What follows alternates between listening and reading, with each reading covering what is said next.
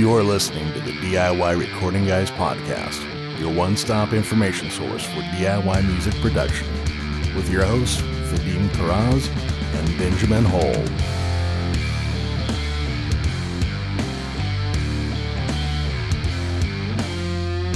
All right, here we are. Excited to do this tonight. So, we're going to get started here in a little bit. Uh, just going to wait for a couple more people to get on. But I specifically wanted to talk about the XY recording technique that I was messing around with on acoustic guitar. Maybe some recording DIs a little bit. You know, am I missing something when I record with my DIs? Um, as far as you know, I'm using these Neural DSP plugins specifically, but any amp sim or bass sim you could use in this context. Uh, is it okay to just plug your guitar straight into your DI or your interface and record DIs that way and then uh, send it straight through the plugin? Or is there something I'm missing, like compressors or some kind of magic sweetening, you know, sauce? uh, piece of gear that you would put on it in between that chain or or after the fact. And I thought it would be just something interesting to talk about because you probably have your own philosophy on that, Vadim, and I have my own. And I saw them going really far into the weeds as far as like, oh yeah, I never would record DIs without this specific piece of gear. And so I just wanted to get your thoughts on that, maybe see what you said. That is interesting. So so I have I was actually thinking a lot about this this past weekend. I have um my my preamp that I use has I'm sure Terrence has this one. It's the 4710D from Universal Audio. Okay. It has four channels on it and each channel has a high Z input. So I can plug my guitar directly in. Mm. But then in the preamp section, I can dial in I can have a, a, a fully transistor based circuit or I can have a tube based circuit and I can blend the two. Oh, Yeah, that's crazy. I think I've seen a picture of it. Yeah, so it's cool. So I've played around with with recording DI kind of all the way on transistor circuit and all the way on the tube circuit and I actually prefer the transistor circuit for heavy stuff because it's just um it's just too round with the tubes, right? It's just not aggressive enough. But what I was thinking about this weekend, and I want to get your thoughts on this. Hey, welcome aboard. We're talking about DIs and Yeah. recording Hey, Josh, guitars what's through up? DIs. Hey, Josh. So I was thinking, like, okay, this is kind of like the analog digital debate, right? Where like Yeah. I can plug my guitar. You could, most people can plug a guitar directly into their interface and probably get like a crystal clear representation of that guitar. What a DI gives you is like a tran- like a transformer and you know some kind of analog flavor. So Hmm. what I tried this past weekend, not on electric, not on electric guitar, but I have um two pieces of analog gear that have transformers in them, and so I was like, I'm gonna take what I plug directly into my uh, interface Oh, and just send it through these transformers Cool and do nothing else. Yeah. And it worked really well. I, I'm I have to like play around with it more because I wasn't being like super scientific about my like level matching and stuff. But yeah, I mean that's I think that's what a DI is giving you is some kind of flavor. So go ahead. What's what's your take on this? So it's a little bit different if we're talking bass guitar or um, electric guitar. And I went into this in the episode we recorded that's coming out on this Monday, all about recording awesome bass tone.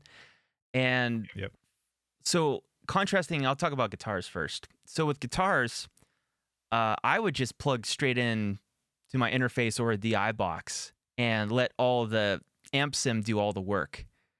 Um, mainly, Okay. mainly because, and there's nothing wrong with putting something before that, like a compressor or some type of plug-in or some piece of analog gear to sweeten the tone a little bit if you have that.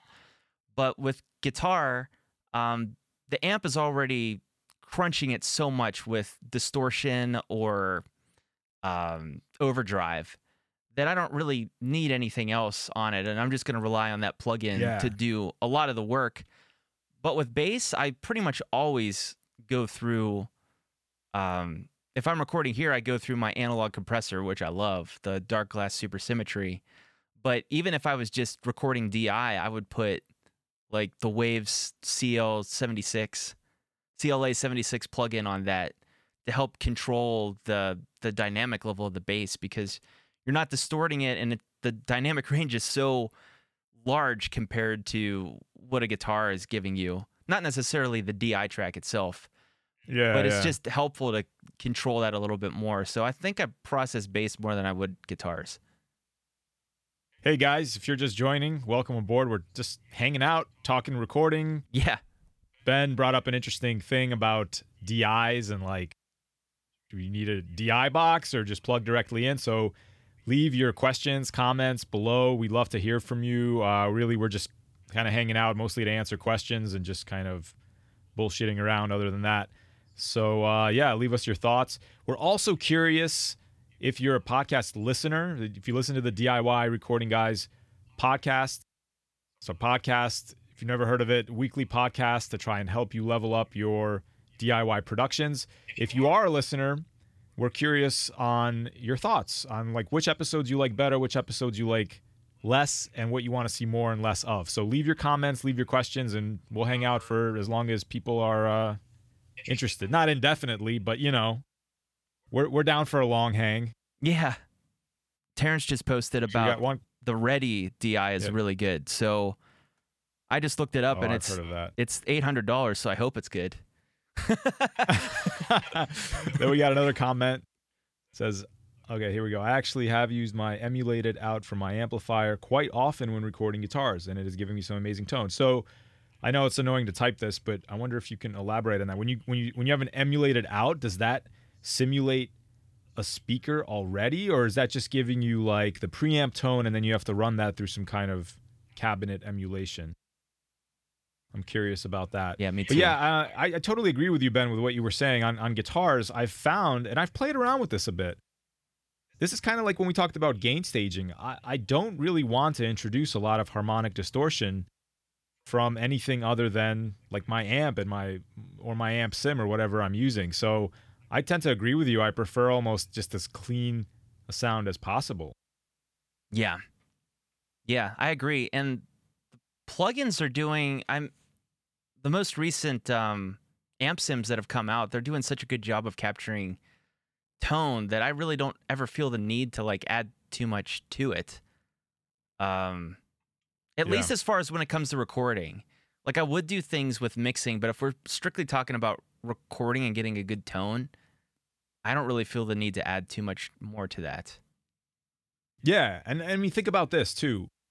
Your guitar, if you're just playing live, you're plugging your guitar directly into your pedal board and then into the amp, right? Yeah.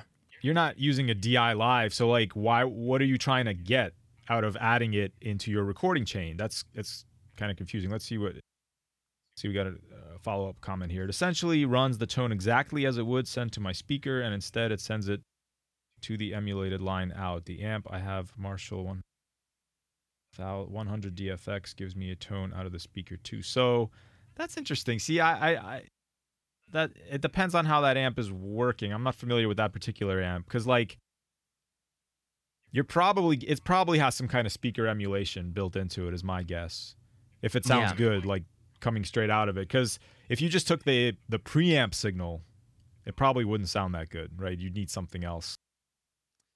Yeah, I'm not sure. Um, Josh, if you could uh, follow up with, so it's like a live monitor. Okay. It, do you know? So, Josh, do you know if it's emulating any of any cabinets like impulse responses, or is it only like the preamp of the head itself, like an enhanced? In other words, enhanced. it would be like DI. the difference between Yeah, it would be like the difference between taking like an FX send versus you know an emulated output, which I would assume has uh, has some kind of speaker emulation. Yeah. Cool. Yeah, so Terrence, I've heard of that. I've heard of that Reddi DI, and I've seen it, and it, it it does look and sound awesome. But again, I think inside that thing is just like what is it? It's just a transformer, right? Ultimately, it's just the preamp. Oh, okay. Josh says it's just the preamp, I did see one. but I add stuff in post to fill it out a bit. Hmm. Okay, cool. So that's really similar to what I posted about last week in the in the group was about taking the DI from my Mesa head and then sending that in and reamping, or not reamping, but using the cab sim and the Darkglass plugin, and bypassing the pedal to kind of. Oh yeah, yeah, okay. So it's like 50% analog, 50% digital in that domain. So Yeah, that's cool. Josh, I'm I'm curious too to to know if we, um you get good uh acceptable latency with that. Like what what what's your interface using? What's up, Jake? And Terrence says that Reddi has four tubes, so it's four times as good as I thought. That's No, I bet so it's, four, I, tubes, not transformers. Yeah, I bet it sounds good, and and I'm glad it, I'm it glad you does sound good. up. I've I've heard it.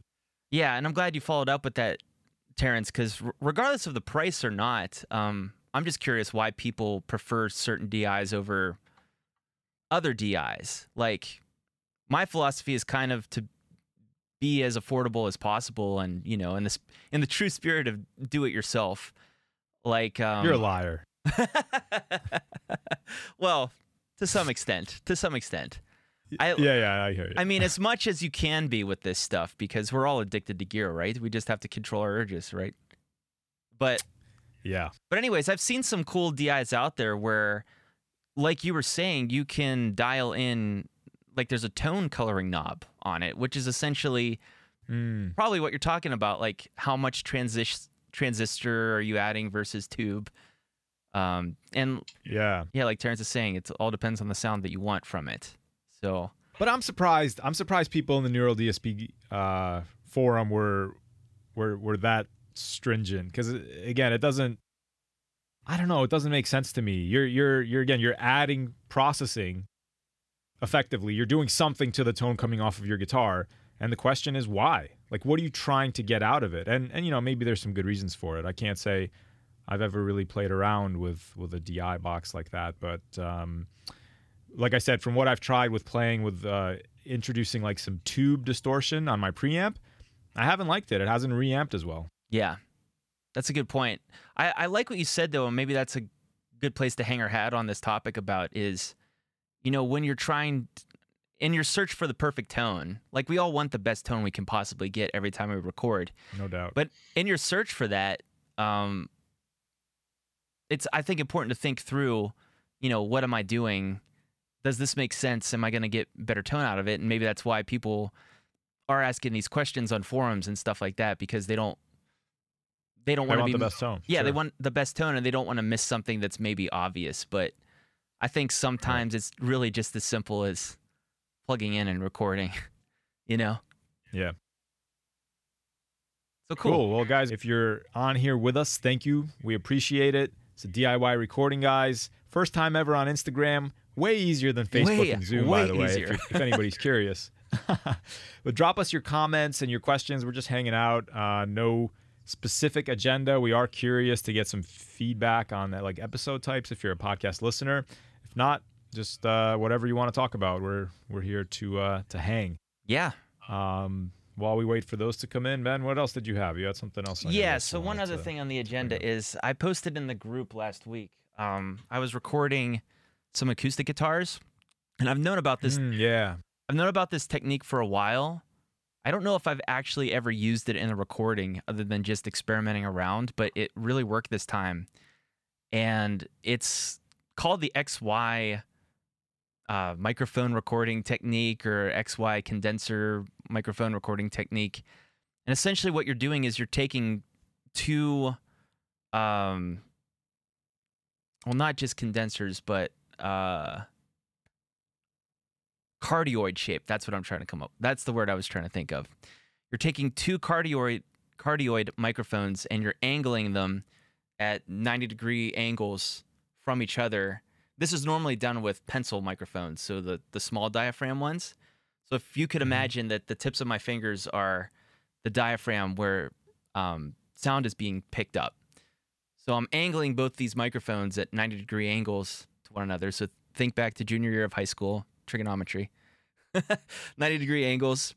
And then we're going to just kind of angle them towards the recording source so that each microphone is at 45 degree angles from the source. So essentially, if you were trying to pick up something directly in front of me, they would kind of be pointing in at this direction. So, But how how close are they to each other?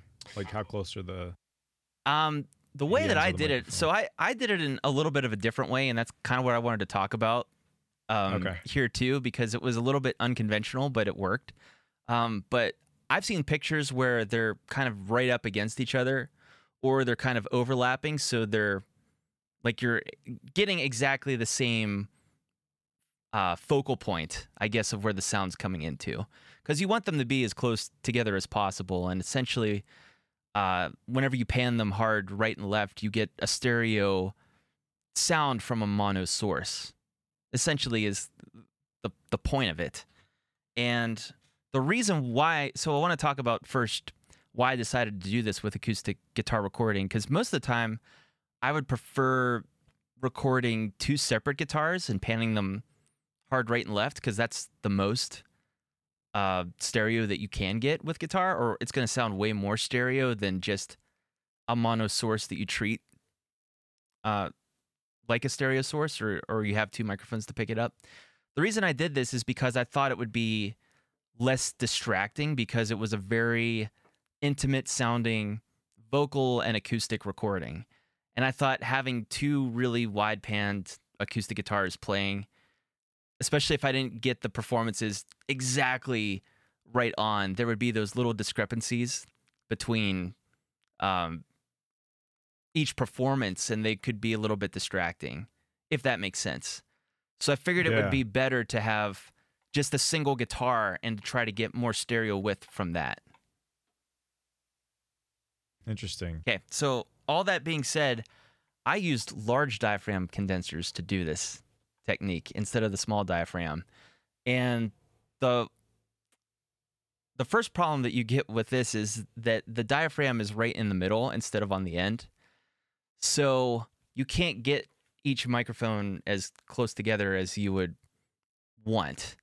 Um, so what I wound up having to do was kind of putting them on end like this and then I just rotated one microphone 90 degrees and then both of them I rotated another 45 so I got the same results essentially using a different kind of mic for this technique. I, I searched the internet and I couldn't find any pictures of people doing this technique with large diaphragm microphones, which probably because it's I idealistically not done with large diaphragm condensers, but I love the results that I got and I thought they sounded really awesome and it was exactly what I was trying to achieve with that technique. So success. That's cool. Yeah. I would love to to hear those results. Uh, yeah, for those of you who are here, thank you for being with us. We're just talking about recording. Supposed to be DIY recording guys podcast going live. We're also recording. So do I not have my right. camera facing the right way? Okay, here we go. I That's love right. that. It's a secret inside look at the panel where the magic happens. Yes, exactly. Man, we are like technologically subpar, I guess. I guess But anyway, so. that's really cool. Back to your mic techniques. You were talking about two large diaphragm condenser microphones, and you put them head to head, rotated 45 degrees. I think Terrence will probably know this, but I think isn't that called like a Blumlein pair or something? Isn't that like a technique for recording drum room mics or uh, drum rooms? Hmm. I don't know. I'm not sure either. But anyway, that it's really cool. So I guess let me ask you this because I've always used a two mic technique for acoustic guitar. I use a large diaphragm condenser microphone and a small diaphragm condenser microphone, but they're pretty far apart from each other. Probably like, I don't know, three, four feet. So, how would you say? I, I'm assuming you've tried something like that also. So, how would you say this technique with the two mics close together compares in terms of you know your stereo image um and so on Wait, are you asking me or are you asking Terrence? Because I don't know. i'm asking everybody but no i was asking you so with this technique that you tried when you listen back to the result in terms of like stereo width uh how did it compare to like a you know let's say a more traditional maybe technique for acoustic guitar where you have maybe you know one mic looking at the bridge kind of on one mic looking at you know somewhere at the neck joint or something like that where the Mm. mics are physically a little bit farther away which is typically what what i've done for acoustic guitar.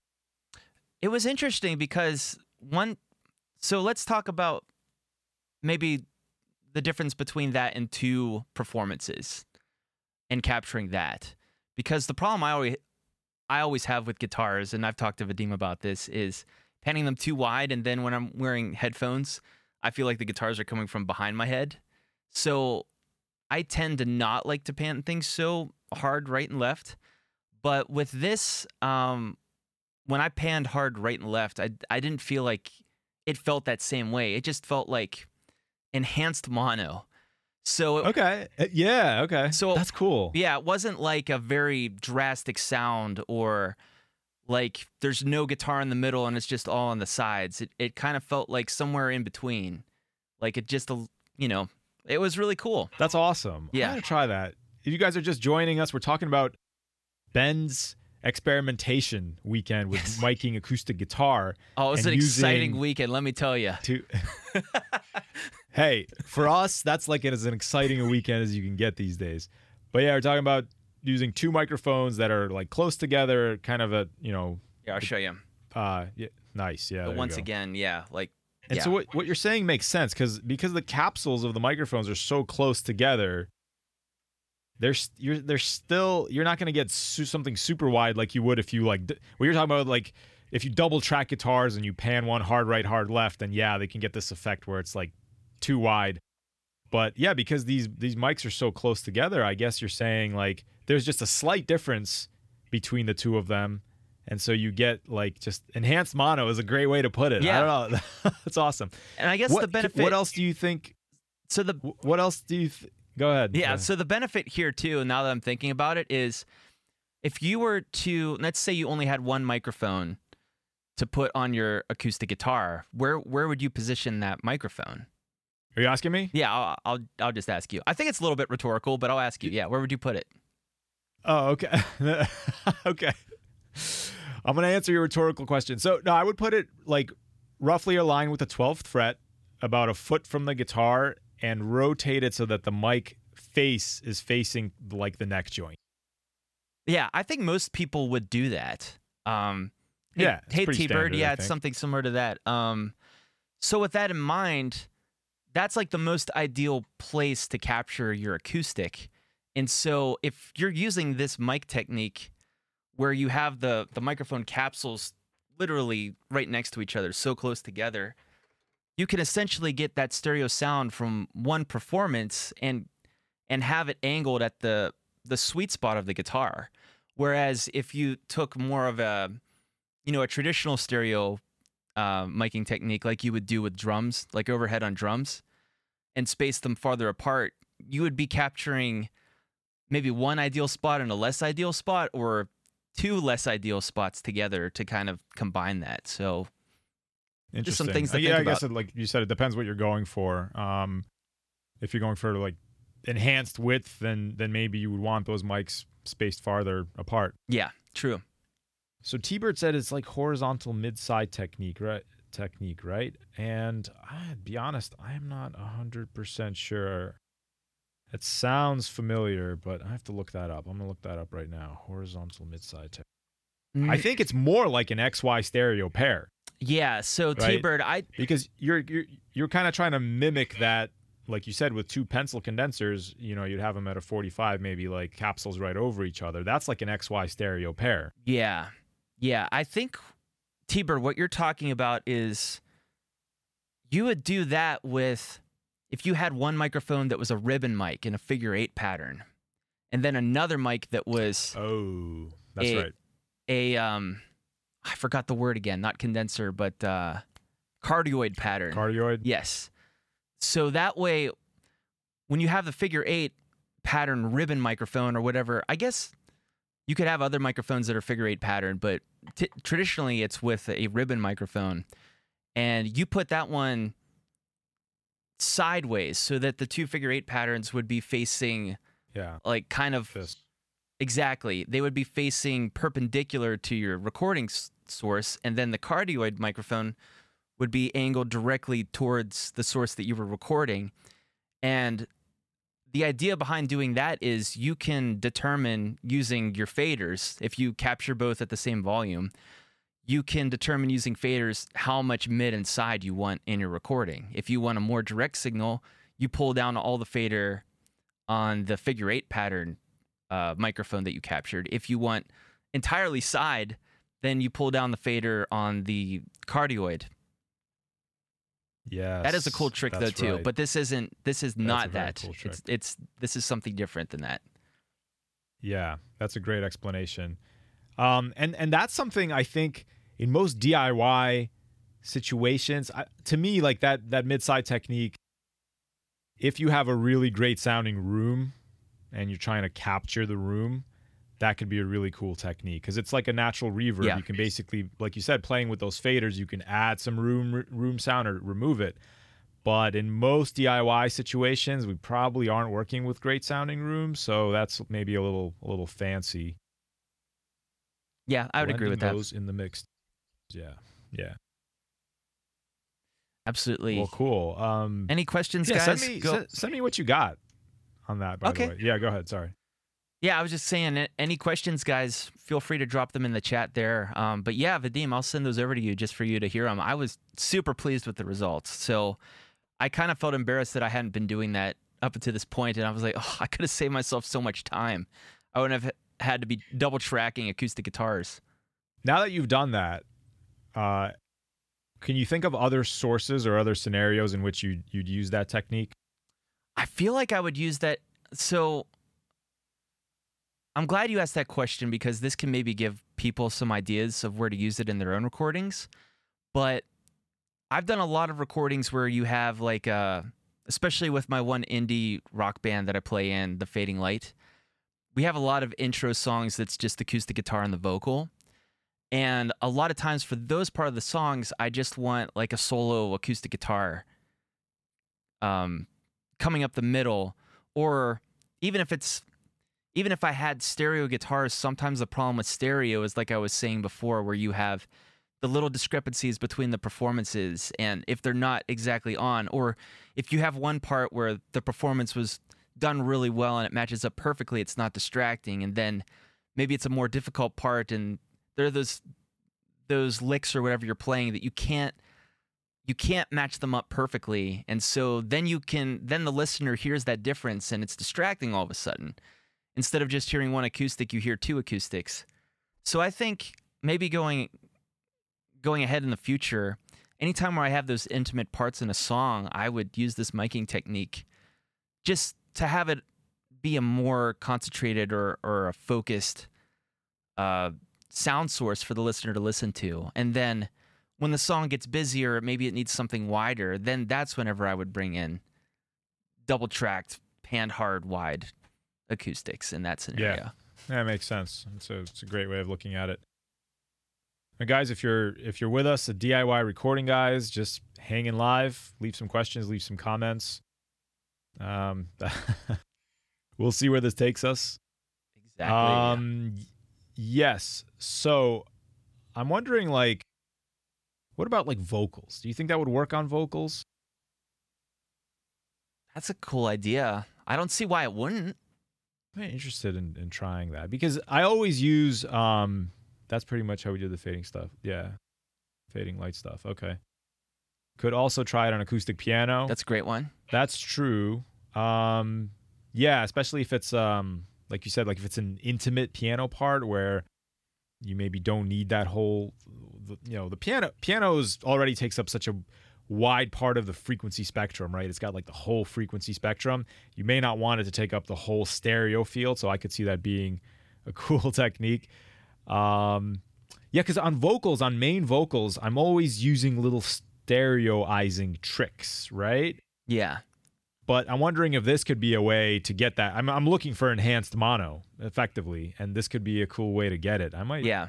I might try that. We'll see. I wonder too if, and I haven't thought this through a lot, but I wonder if, if you would use that technique on piano. The one problem I have with like traditional stereo piano is, uh, then in the mix you have this uh, real big discrepancy between the high end and the low end of the piano. So I've got this like crazy bass coming out of my left speaker, and only high end coming out of the right speaker. Yes. Yes, that is. Uh, yeah, that's something you got to watch. So Alfie just joined, and I'm gonna bring this up because Alfie is an acoustic guitarist and singer, and he was actually in the studio with me this past weekend. We were working on some pre-production on some new songs. Awesome. So Alfie has an plays acoustic guitar, but his acoustic guitar has like a one of those uh, Fishman pickups in it. So we were recording, you know, a microphone and also the direct sound off the pickup, kind of like a DI. And so Ben, I'm curious to know what you think, and if anybody listening has some comments on this as well. How do you handle that? Like, um, you know, we want to capture the acoustics of the guitar, but we also want to capture the sound. You know, we always want to capture the direct sound because it gives us more flexibility. Have you been in a situation like that, and what have you done with that DI? Most of the time, I find that if it's a well-made acoustic, just miking up the acoustic traditionally, capturing the way it sounds in the Gives room, you what you want. it, it always sounds way better than the DI. Um, but that might also be a reflection on maybe some guitar manufacturers are just cutting the cost by putting in a cheap DI or a cheap microphone or preamp in in your acoustic. But if you've got a good sounding acoustic electric, by all means, you know, what just whatever sound you're looking for and whether or not you're blend I feel like the way to go is always the blended in. I don't think I'd ever choose a acoustic DI. I know. I knew you were going to say that, and I totally agree with you. Yeah, I don't think I'd ever choose to throw away the microphone captures unless I just did a terrible job at miking, or maybe I forgot which which way the capsule was pointing, and I actually was facing it towards the room and not not towards the acoustic. That could be cool. That could be cool. That could be room sound. I'll tell you what we did on Alfie's first EP was I had two microphones on the guitar, and we took the DI off off the uh, the pickup. And in the mix, if I remember correctly, I was playing around with it just like you were playing around with you know different combinations on the bass, uh, the bass amp, which is going to be next week's episode Yeah, on the, of the podcast. But yeah, what I did was I took the DI signal I found that had like really good subby kind of low end, which we wanted on some songs. It just had I think it had more of the frequency spectrum than the mics did.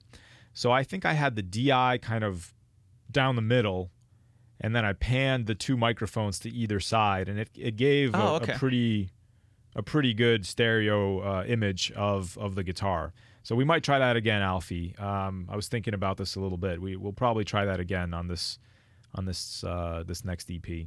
So my one question that jumps to mind when you talk about that is, I'm sure you had to shift the you had you had to shift the microphone captures right because the DI is a more direct sound to make them all match up in phase. I don't think so. Okay, so the phase just Uh, maybe. up anyways.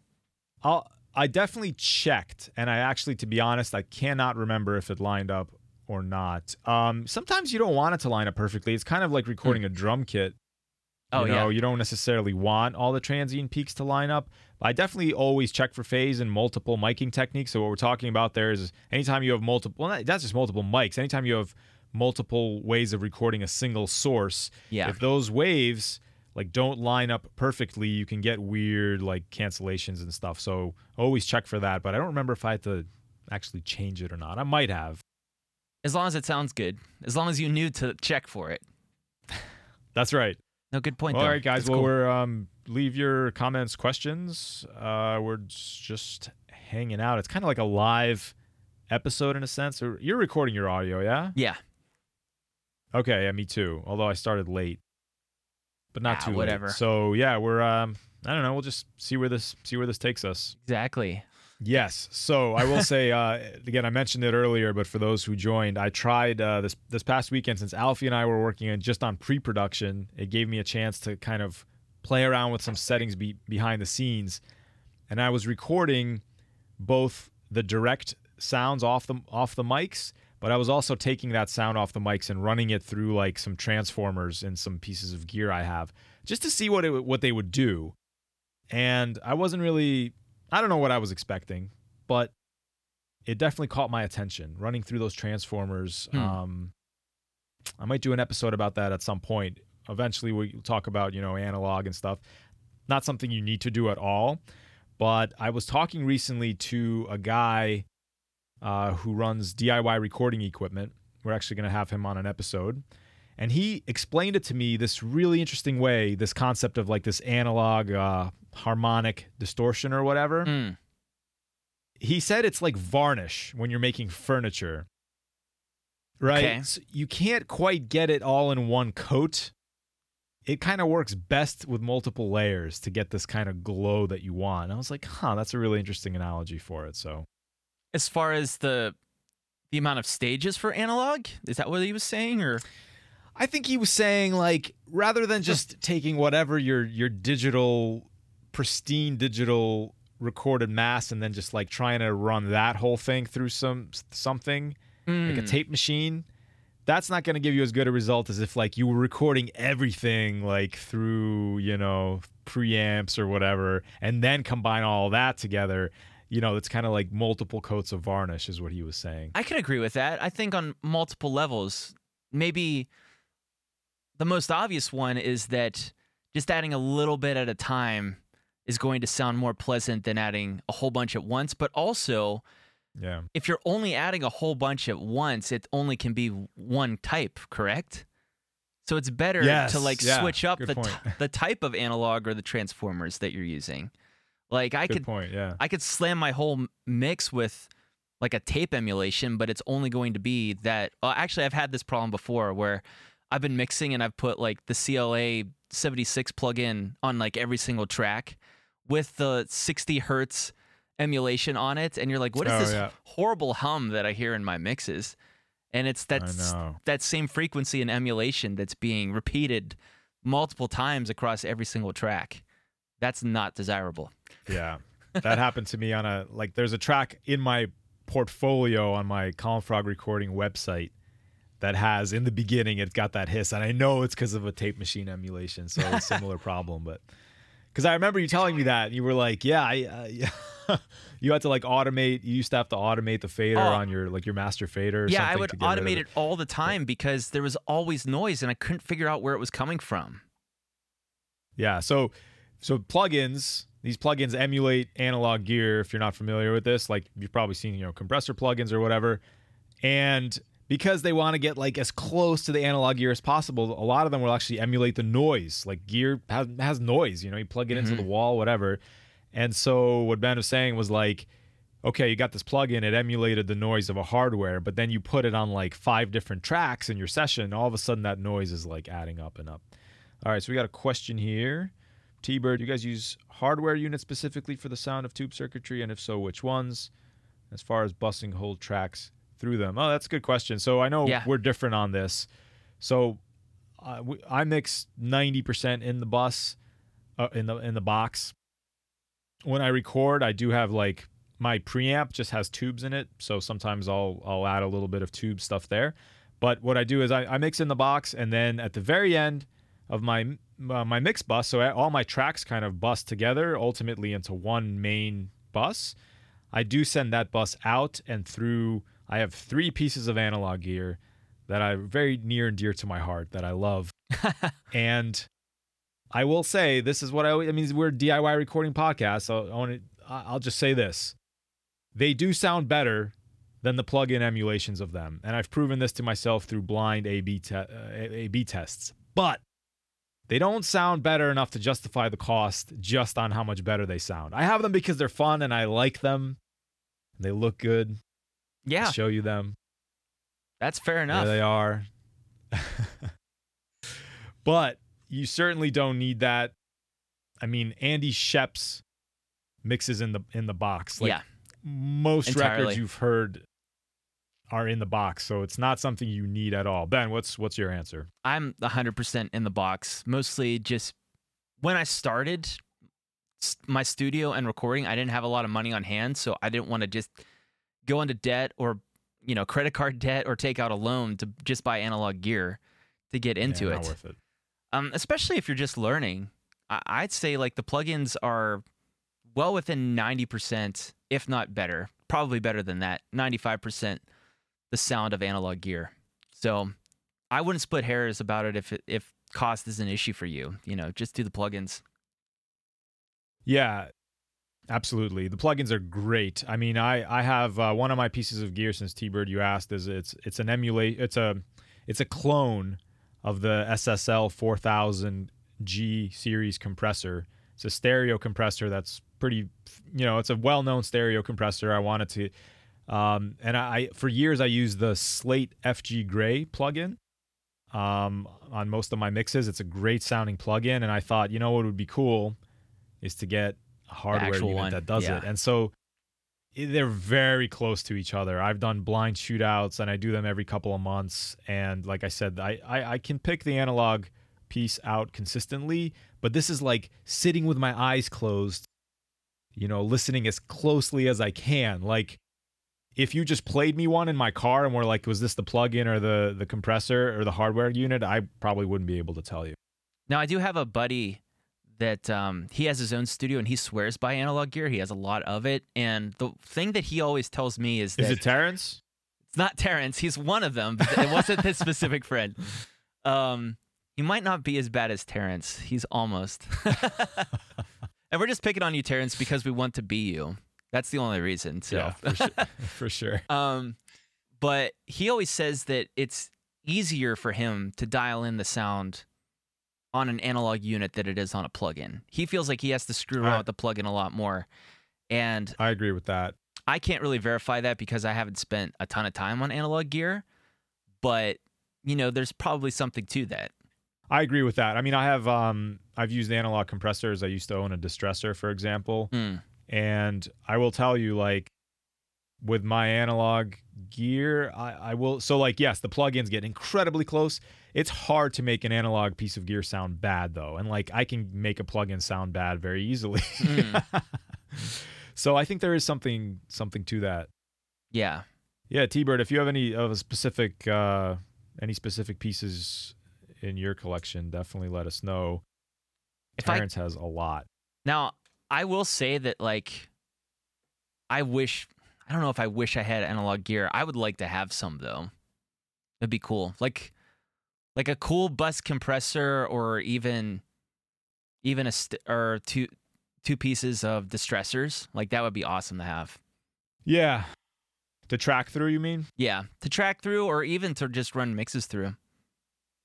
I found see I, I when I had my distressor, I found it was annoying to mix with it because I'd have to like I don't know, run stuff out and then back in. It was like I'm not gonna do this. But for tracking it was it was very cool. Um and that's why I, I ended up settling on this this compromise where I was like I don't want to have to run my mix, any parts of my mix through analog gear except the final bus. That I will run through and I do enjoy I enjoy that process. Oh, here we go. Terrence is gonna sell you some. Nope. No, he's just kidding. of course you're just kidding. T- T-Bird says no, I don't have any of my own. Sadly, I would love to have a few pieces though. I will tell you guys, this um, the DIY market is something that's caught my eye. DIY recording equipment, where it's, it's people who design circuits, but then they just send you like a box of parts and instructions, and you solder them yourself. Um, if you're comfortable with soldering, you can get incredible sounding stuff very affordably. Uh, there's a bunch of companies out there that do this. I'd be Um, very if you're interested, in that can- because that's fun. Like you're building it at the same time. So Exactly. yeah, Yeah. that'd be really Yeah, cool. Very cool. I was just thinking of something else that would take us completely off topic from this, so I don't want to jump away if we haven't fully exhausted the analog uh, talk here. I don't know if you can exhaust. Yeah, I mean, man, there's uh I just bought actually just this past weekend I bought a soldering finally bought a good solder station because those those little pencil ones that just plug into the wall are terrible and I I really struggled with those. So I finally bought a decent one. It was only like, you know, 50 60 bucks. Um what will I do with it is the question. I'm not sure yet, Hmm. but uh, it's it's a nice thing to have. yeah. Keep so us what's your what's your next topic? What's what's your off topic topic? Sure. So I don't know if you saw, but I just released a music video playthrough thing that I wrote u- using um, Get Good Drums, All MIDI drums, and um, I Neur- see. Neural DSP plugins. Um, it's on my studio page, but I can send it to you later for you for you to check out. But uh, probably the most tedious part of putting that together was programming the drums, and I just kind of wanted to talk about that a little bit. Um, I don't know how many people out there are programming drums or doing that kind of a thing. I know that's part of what you do in your studio. So if you're if you don't want to do it, then uh, go send them to Vadim because he could do it for you. Thanks, But- man. Yeah. one of one of the things though that I did to make them sound real because I there's just nothing more annoying than just hearing a perfectly like 100% perfect drum performance just because it's not real. It's not realistic. There's no humanity in that whatsoever. So Oh, the uh, humanity, yeah. yeah, no humanity, literally. So um, I did a little bit of work to humanize the drums, but I also, beyond just using uh, the built-in t- tools in my DAW, there's like a humanizing function. You can slide it uh, based on what percentage do you want this to be messed up versus, you know, perfect. Uh, what does it do? So it just introduces Is some it random error into it, but it might not be entirely random. like it might timing or velocity error or what? Both. Or, both? both. Both. Okay, cool. So I did a little bit of both, and I don't think it's entirely random. I think they have some kind of algorithm that makes it sound more like a human. Because you can also run into the problem if it's entirely randomized, it doesn't sound more human either. It sounds like Doesn't sound, yeah. So. Sounds have, like a broken robot. exactly a broken robot. Um, but that's a cool that's a cool thing to use to like kind of humanize the performances. That way, not every snare drum and kick drum are hitting at the same time or hitting on the beat. Some are a little bit in front of the beat, and others are behind the beat a little bit. But on top of that, the super tedious work I did was on like all the double bass patterns. I went in and I decreased the velocity on that, or on all the 16th note and 32nd drum note fills. I went in and like hand painted the velocities to make sure that they weren't as loud Ooh, as like the yeah the, that they weren't as loud as the loudest snare hits and so i just wanted to bring that up and maybe hear some of like what you do with that kind of a thing because i think it's super necessary if you are going to program drums and go that route like you have to put in the work to do that or else it just sounds too stale or robotic and i know that there are some records out there i like that have very robotic sounding drums but for the most part i don't want them to sound that way Yeah, I agree with you. Yeah, I can. Uh, I mean, I could talk about this for hours, but I'll just say briefly. Like my technique for is, is a multi-stage process. The first thing I do is I record my pattern. If I'm if I'm writing the song, I record the pattern using my fingers and drum pads. So I'll do like the kick snare pattern, then I'll go through and you know do my hi hats and cymbals, and then from there I already have something that's a little more human. Um, and then I so then I do what you're talking about, which is actually go in and start playing with velocities, and um, I find that velocity humanization, if you're doing it manually, is even more important than tempo.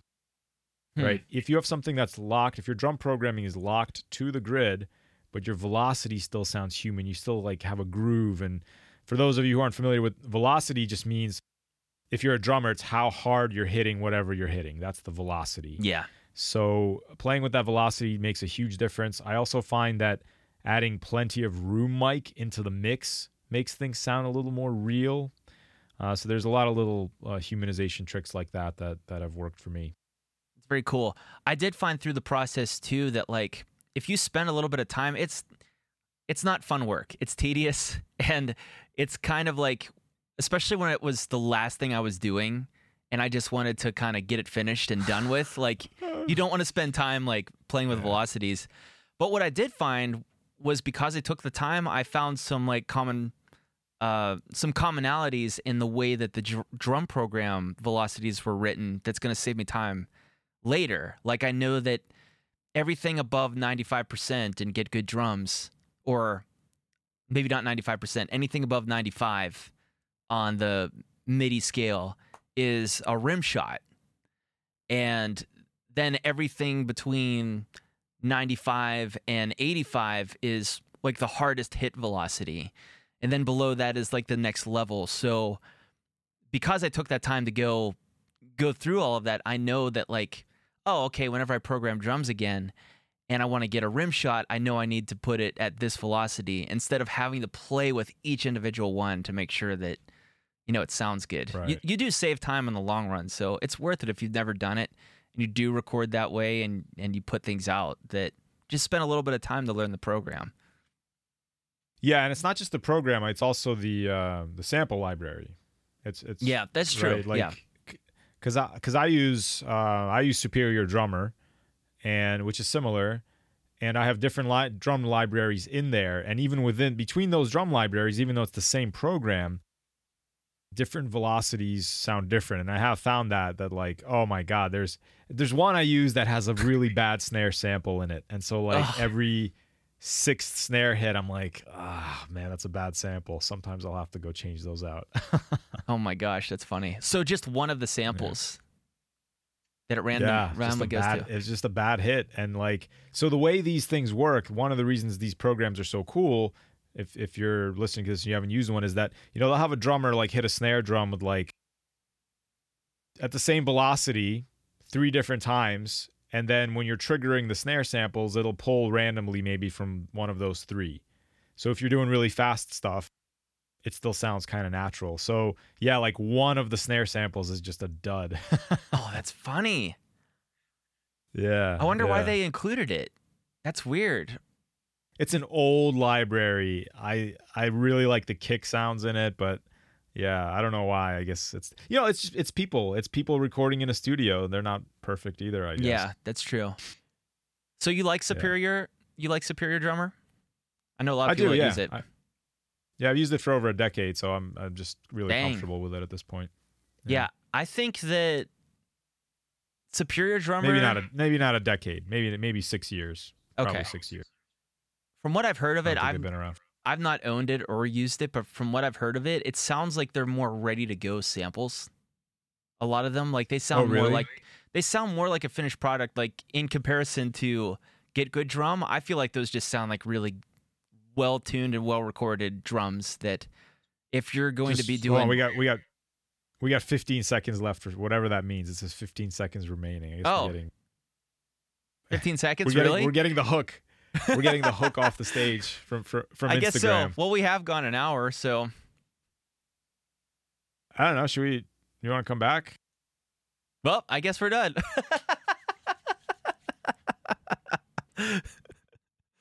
oh, that's funny. Oh my god! I can't believe that happened. What is it? It's one hour. We we were we just did a one hour live broadcast. We did. And, and then and then Instagram was like, it just started a countdown from 30 seconds, and everybody got booted.